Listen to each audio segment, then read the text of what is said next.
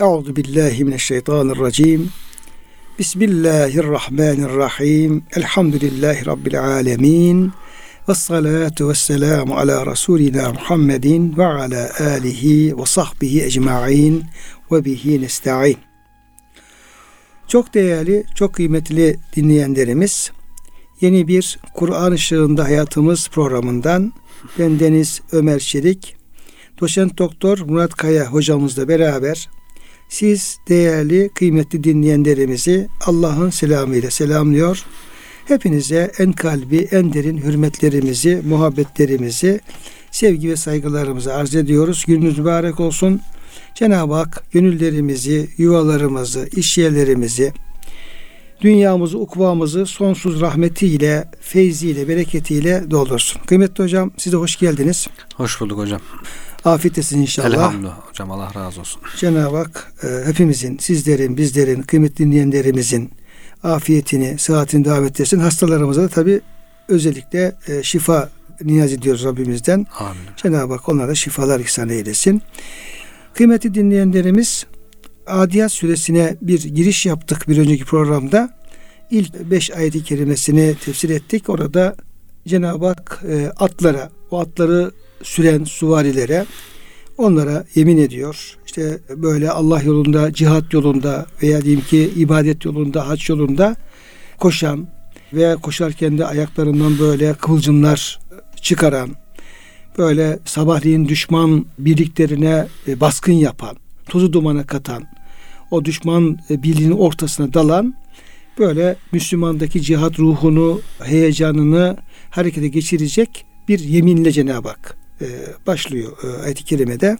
Hem Müslümanları cihad hazırlama açısından hem hac gibi bir ibadete teşvik etme açısından yine Allah yolunda her türlü hayırlı amellere koşma açısından. Çünkü hocam işte Cenab-ı Hak ayet-i kerimelerde yani i'melu saliha salih amel işleyin buyurduğu gibi evet hocam. E, festebikul hayrat yani hayırlarda birbirinizle yarışın, koşun ve sari'u koşun, yarışın gibi ifadelerde hocam yer alıyor. Dolayısıyla hayırlı amellerde bu cihat yolunda koşturan e, atlar gibi Müslümanın aşkla, heyecanla e, koşturması lazım. Yani o imanını heyecanla, aşkla yaşaması lazım.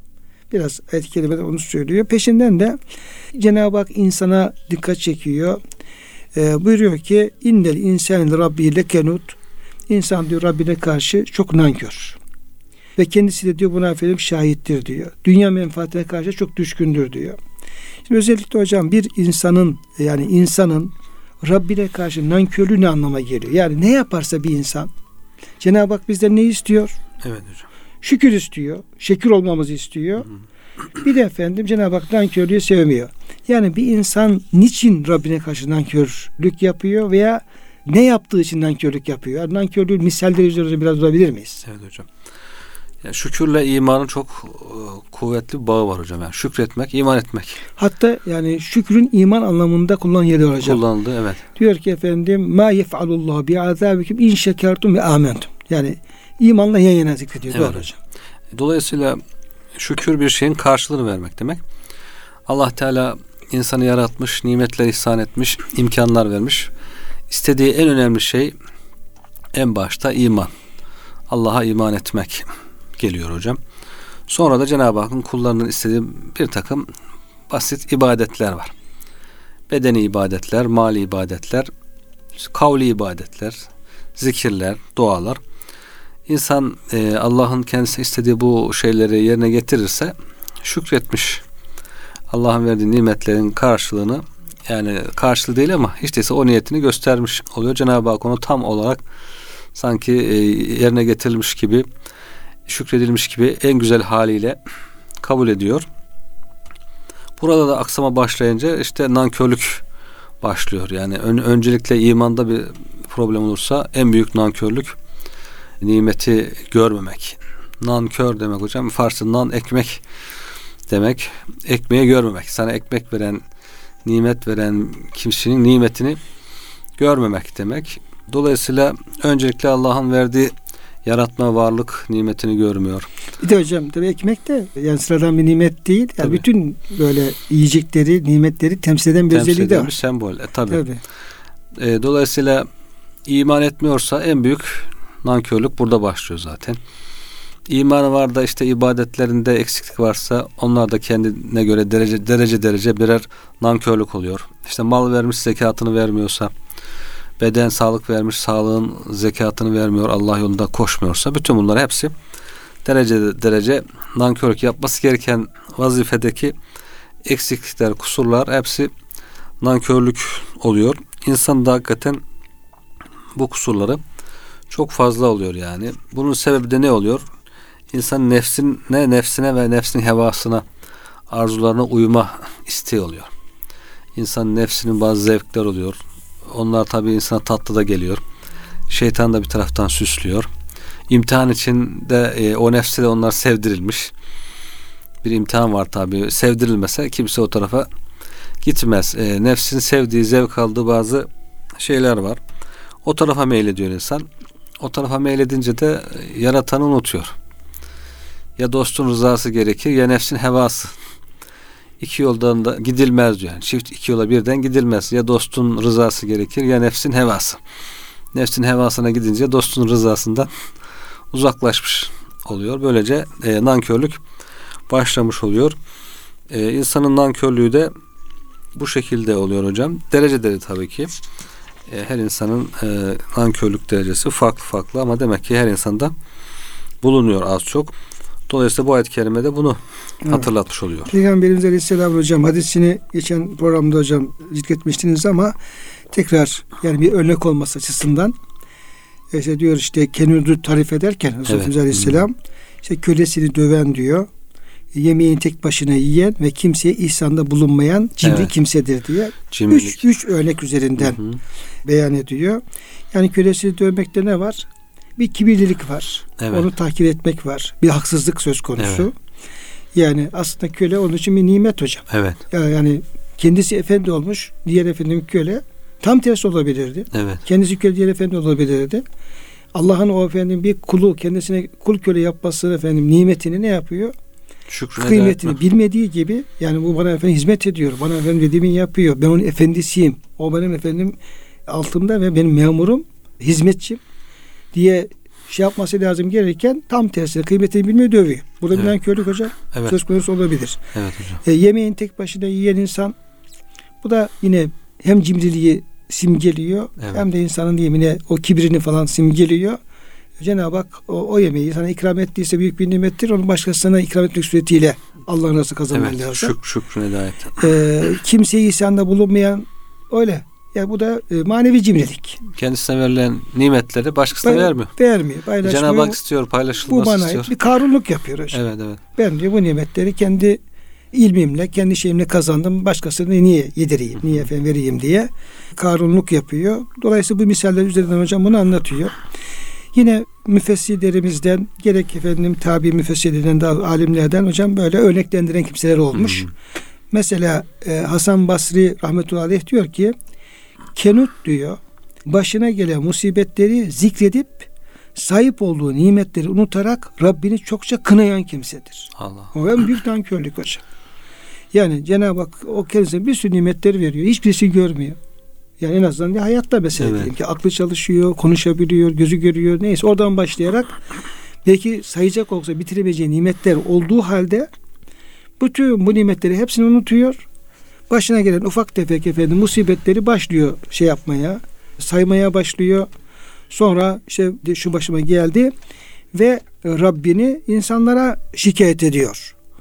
Halbuki bir kulun Rabbini kimseye şikayet etme hakkı söz konusu değildir.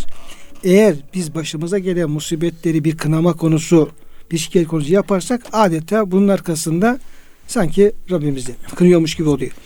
Bir hocam Balıkesir'de minare ustası diye bilinen Hüseyin amca diye bir zat vardı. Biz onu ziyarete gitmiştik. Ziyaretimizden kısa zaman sonra vefat etti. Bir kere kemik erimesi hastalık varmış. Epey oldu ama. Yani birkaç sene oldu.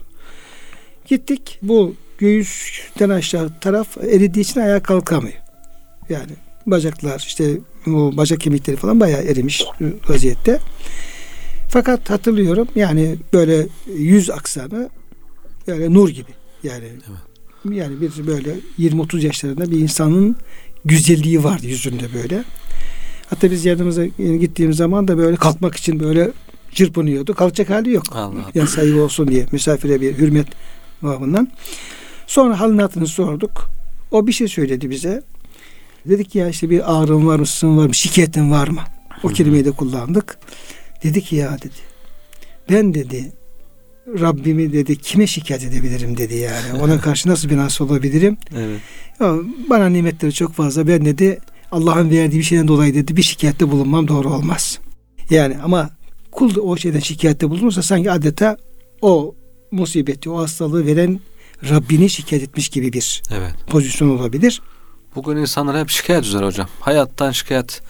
İşte hayat pahalılığı, hayat zorluğu, dünyanın sıkıntıları, dünyada bir rahat kalmadı, huzur kalmadı. Evet, hep şikayet. Hep şikayet üzerine yani. Evet. Hiç nimet tarafını gören yok.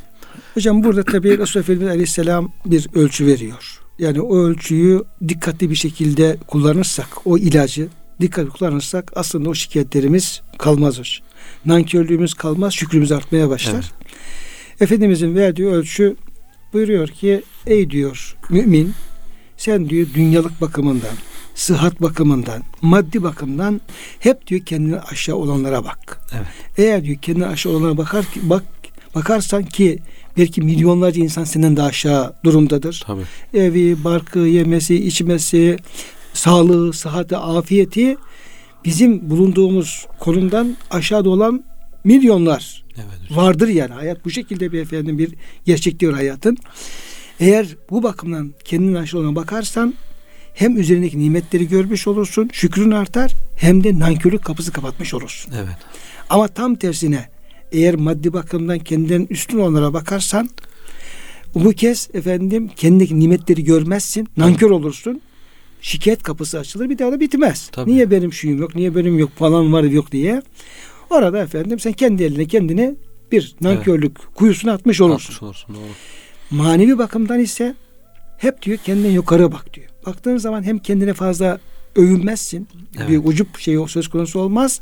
Daha çok yapacak şey olduğunu düşünürsün. Onlara özenirsin, daha iyi hale gelirsin. Ama manevi bakımdan kendine aşağı baktığın zaman da ben zaten iyiyim. Ben falanlar efendim hepsi günah da efendim şey yapıyor. Biz ben elhamdülillah böyle bir günahlarım yok gibi Evet. kendi haline razı olsun. Bir kez manevi terakkini Doğru. devam ettiremezsin diye. Burada hocam nankörlüğü e, kapısını kapatıp şükür kapısı açmanın bu açıdan bu Resul Efendimiz'in ölçüsünü kullanmak lazım. Çok Evet güzel bir ölçü o. Yani şükür ve sabır iki çok önemli bir İslam ahlakının önemli esası hocam. Dolayısıyla o hadis-i şerifte işte şükredenlerden ve sabredenlerden olamazsın diyor böyle yapmazsan.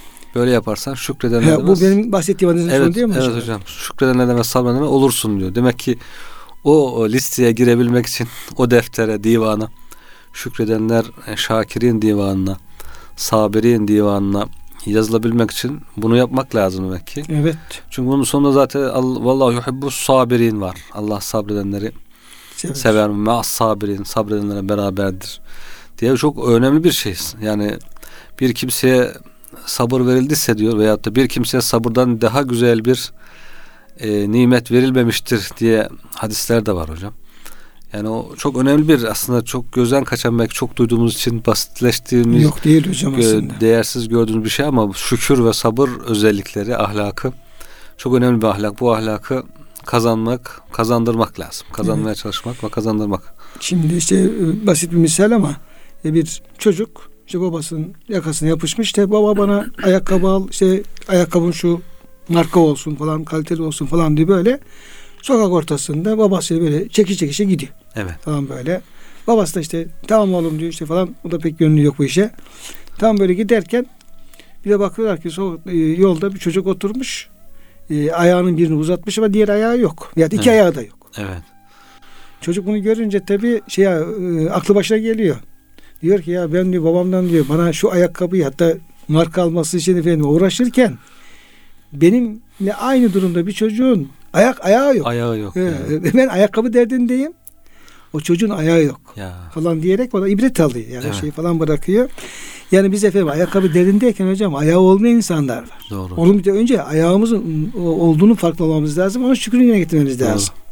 Biz dünyanın sıkıntılarından şikayet ederken dünyada olmayan insanlar hayatını kaybeden tabii, tabii, insanlar, kaybeden var. insanlar var. Hayat nimetinin Evet. kıymetini bilmek, Evet. Şükretmek lazım. Hayatta Evet. olduğumuz için e, işte fıtır sadakası veriniyor mesela. Evet. Can, hayatın bir e, şükrüne eda olarak işte ne bileyim her sabah e, işte iki rekat kuşluk namazı kılın diyor. Hayatta olmanın, sağlıklı olmanın bir şükrü olarak. Şükrü olarak. Bütün bu şükürleri düşünmek lazım hocam hakikaten. Bu nimetleri de değerlendirmek lazım. Hayattaysan kazanma imkanın var. Evet.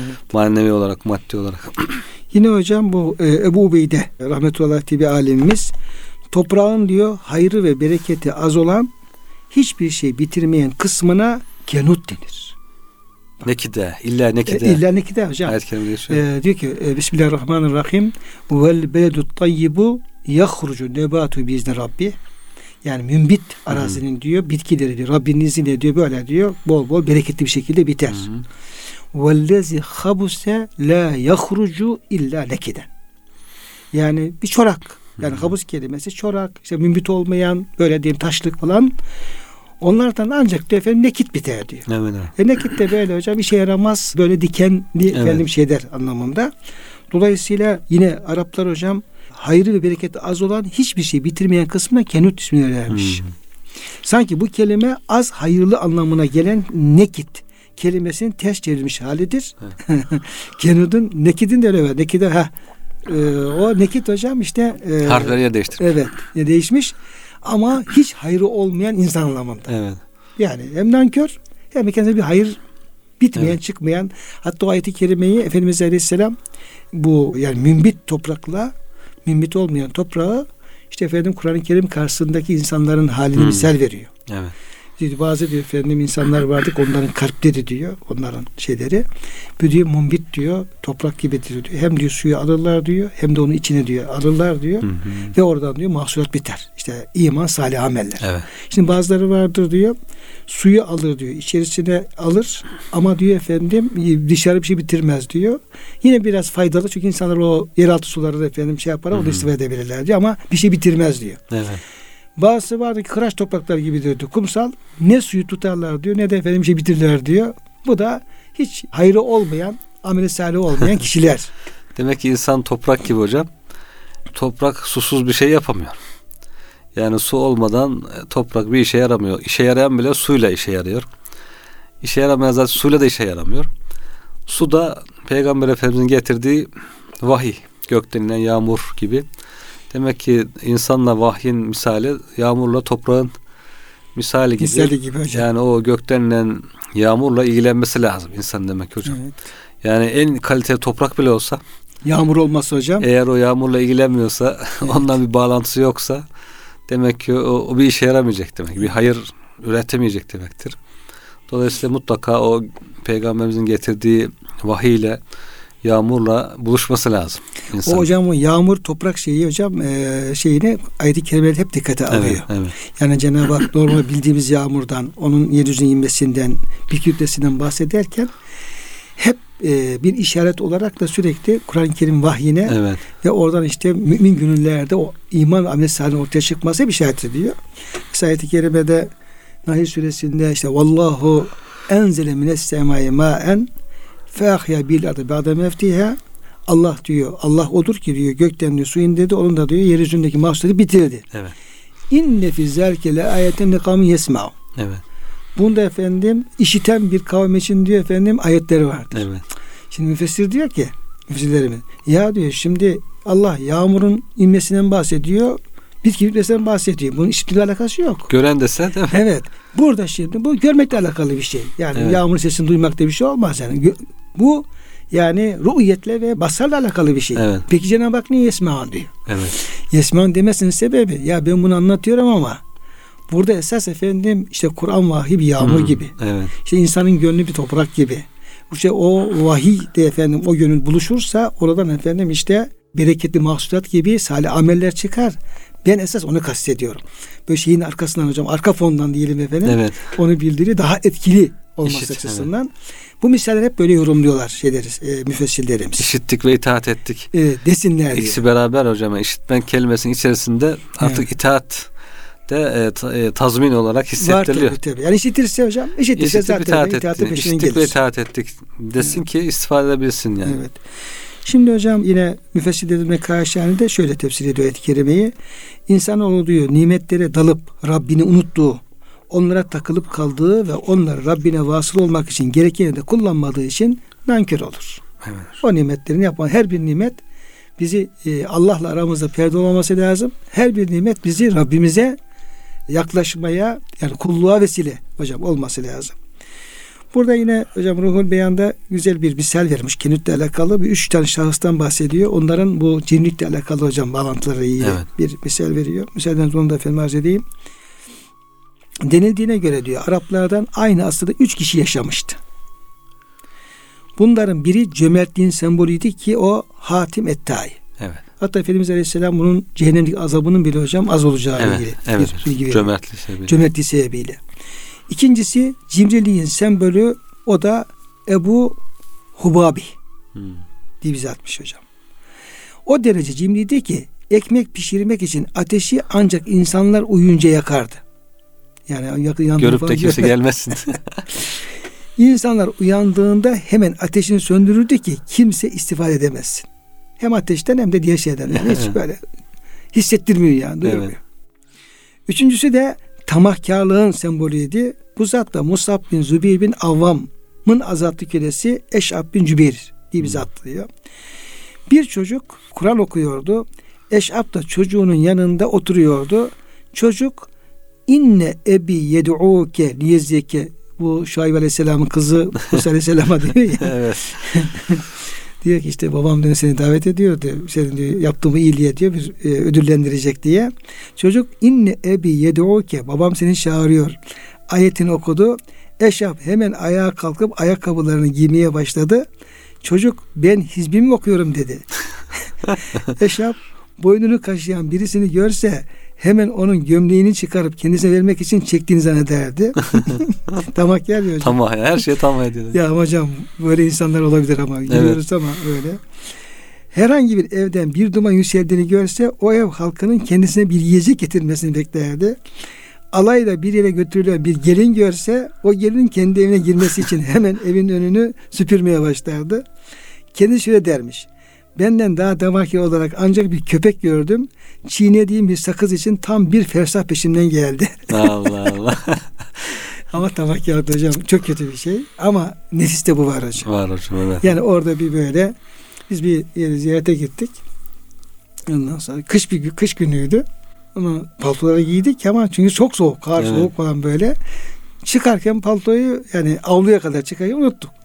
Ondan sonra tekrar tabii soğuğu görünce aklı başımıza geldi. ya nerede bizim palto falan diye. Oradaki işte o mesleğin sahibi de ya hocam bu da kalsın. Talebelere falan veririz ya da ihtiyaçlıya falan veririz falan diye verdi. Dedim ya verelim ama şimdi soğukta ben nasıl yürüyeceğim? yani misafirin hocam sırtımdaki şeye tamak. Paltoya böyle. Evet yani bir aşırı misal gibi gözüküyor ama yani bu Çok var yani. e, nefsin bu şeyi hocam var. Nerede bir kaşık sesi duysa, tabak sesi duysa acaba bana oradan bir şey gelir mi diye falan beklenti. Nefsin bir hastalığı hocam. Hastalık hocam Evet. hakikaten. Cenab-ı Hak hocam burada bu keniyetle alakalı biraz açmış olduk bunu. Çünkü ayet-i kerime çok net ifade ediyor. Yani insan diyor Rabbine karşı yani kenut diyor kenut Evet, hocam. evet. Kötü bir vasıf yani bu. Bunu aşmak lazım. Aşmaya çalışmak lazım. İşte biraz kendimizi zorlayacağız hocam. Ve galilü min ibadiye şekür. Evet bunun tam zıddı hocam. Evet. işte. Ya da bunu, bunu ifade ediyor Evet. aslında. Cenab-ı Hak işte benim şükreden kullarım Azdır. azdır buyuruyor. Demek ki burada da insan çoğu nankördür. Demek ki hocam bütün gayretimiz, hedefimiz bu nankörlüğü aşmak. Aşmak hocam.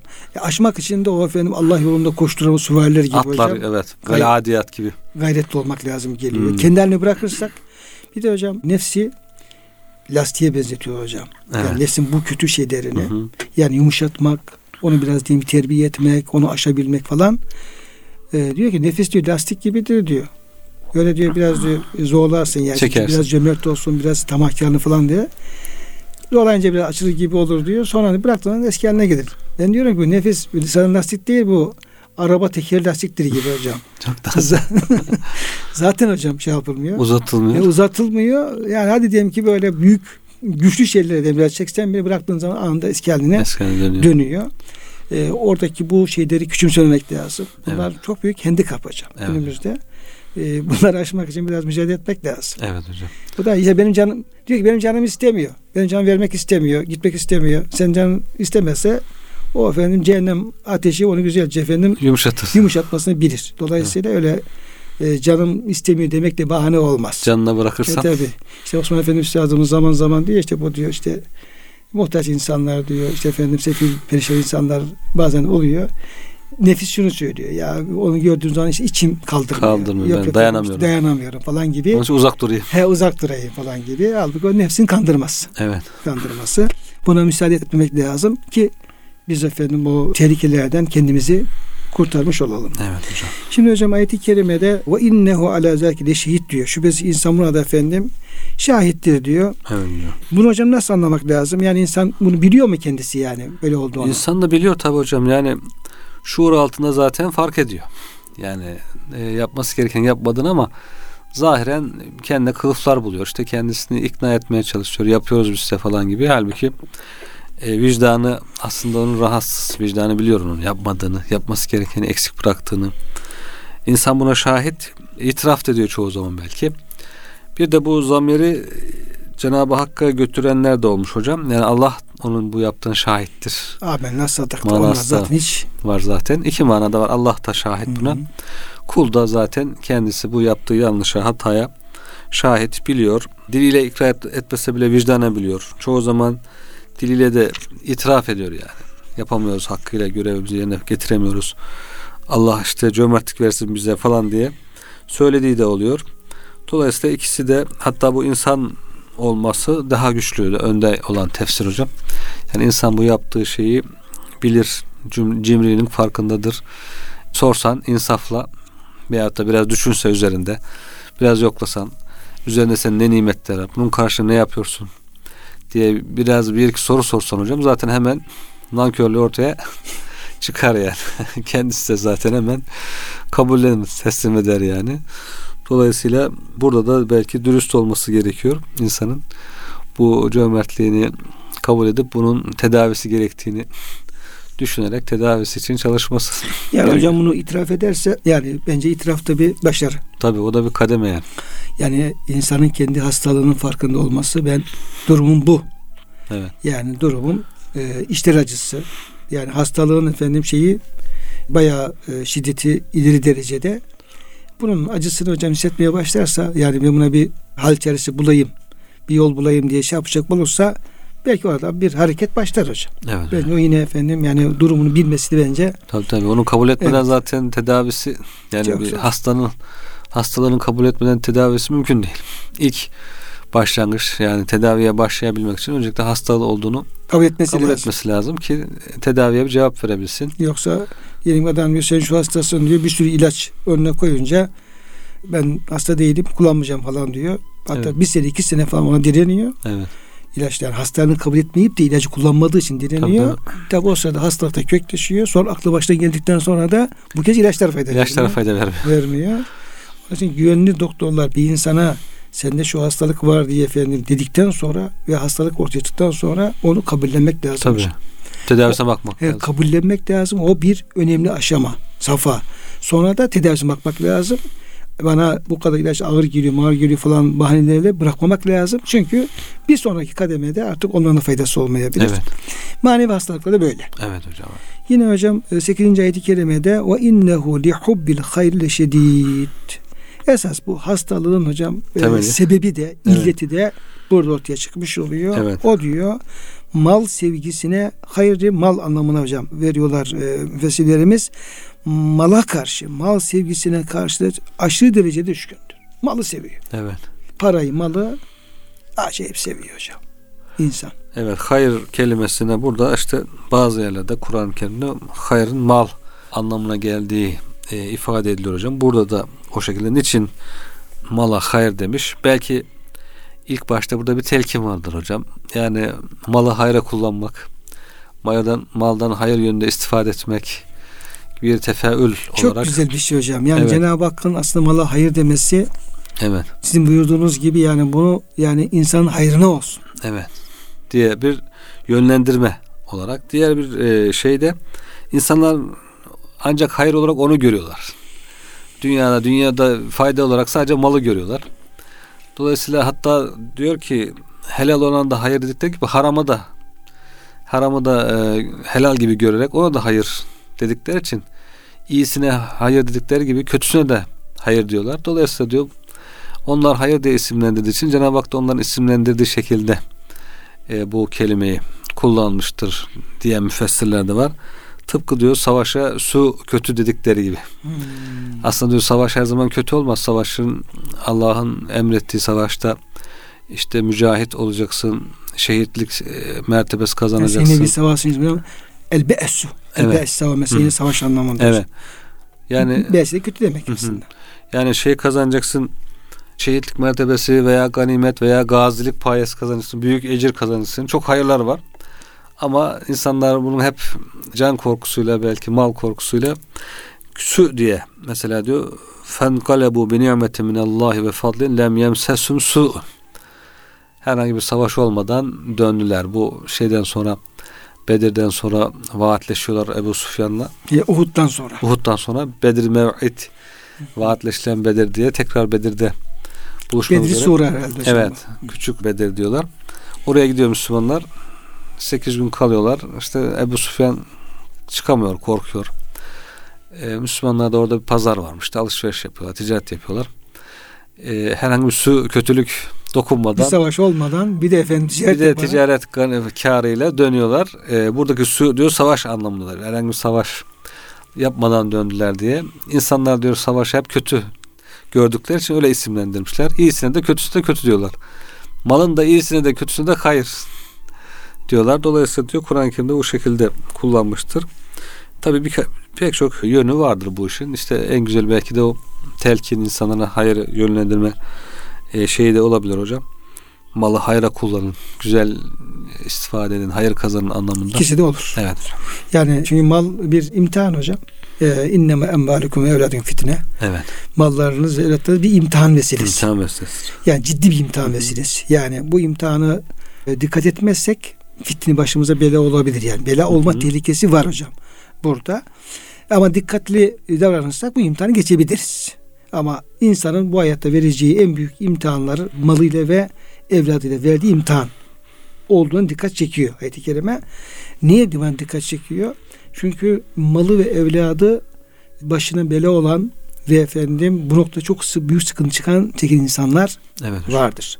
Hatta Cenab-ı Hak ayet-i kerimede ayet-i kerimede bir kısım insanlara bahseder ki işte münafıklar olduğunu söylüyor Tevbe hmm. suresinde. Onların diyelim ki zenginler, malları, mülkleri falan var, evlatları falan var. Böyle zahiren baktığın zaman böyle bir e, durumları çok iyi gözükebiliyor. E, onların o haline bakan Müslümanlar da o adam münafık, adam kafir ama bir saltanat sürüyor falan diye evet. düşünebiliyor. Evet.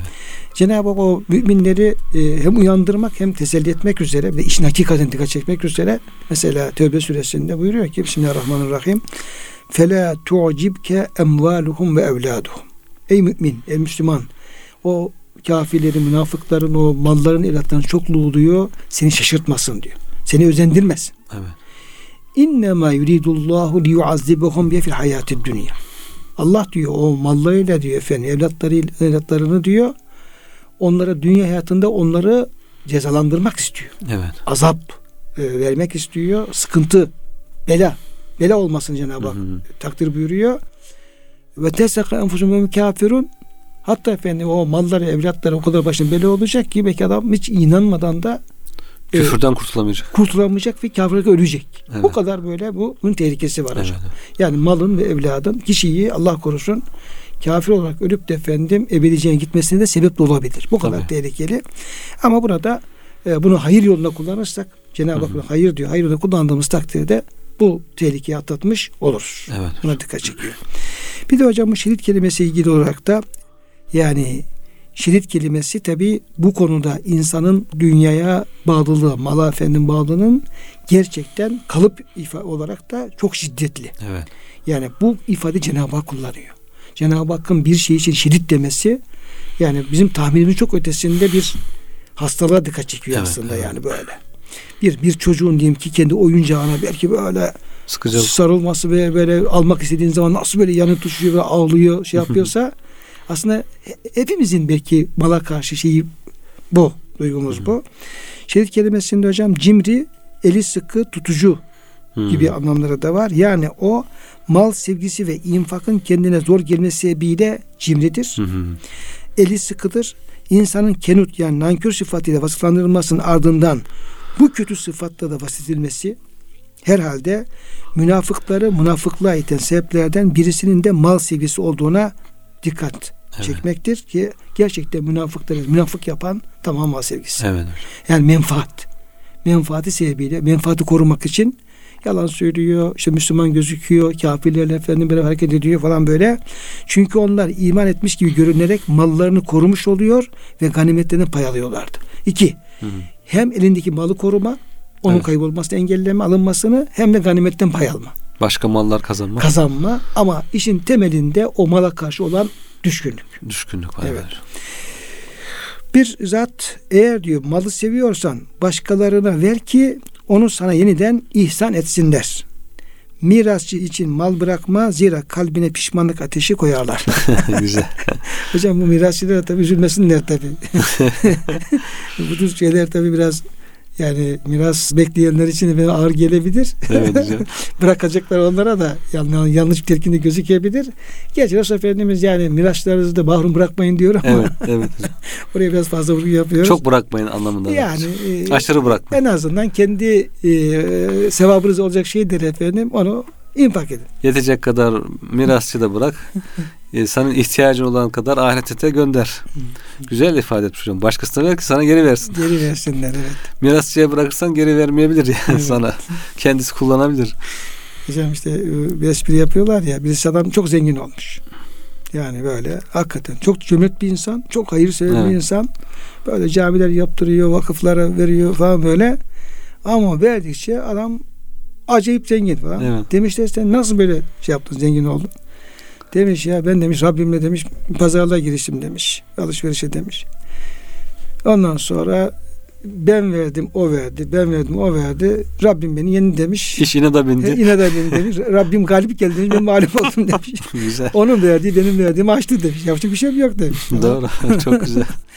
Tatlı bir espri. Evet. Hakikaten hocam bu cömert insanlar bunu tabii yaşıyorlar tabii. Evet. Ee, rahmetli Musa Efendi Üstadımız öyle derdi.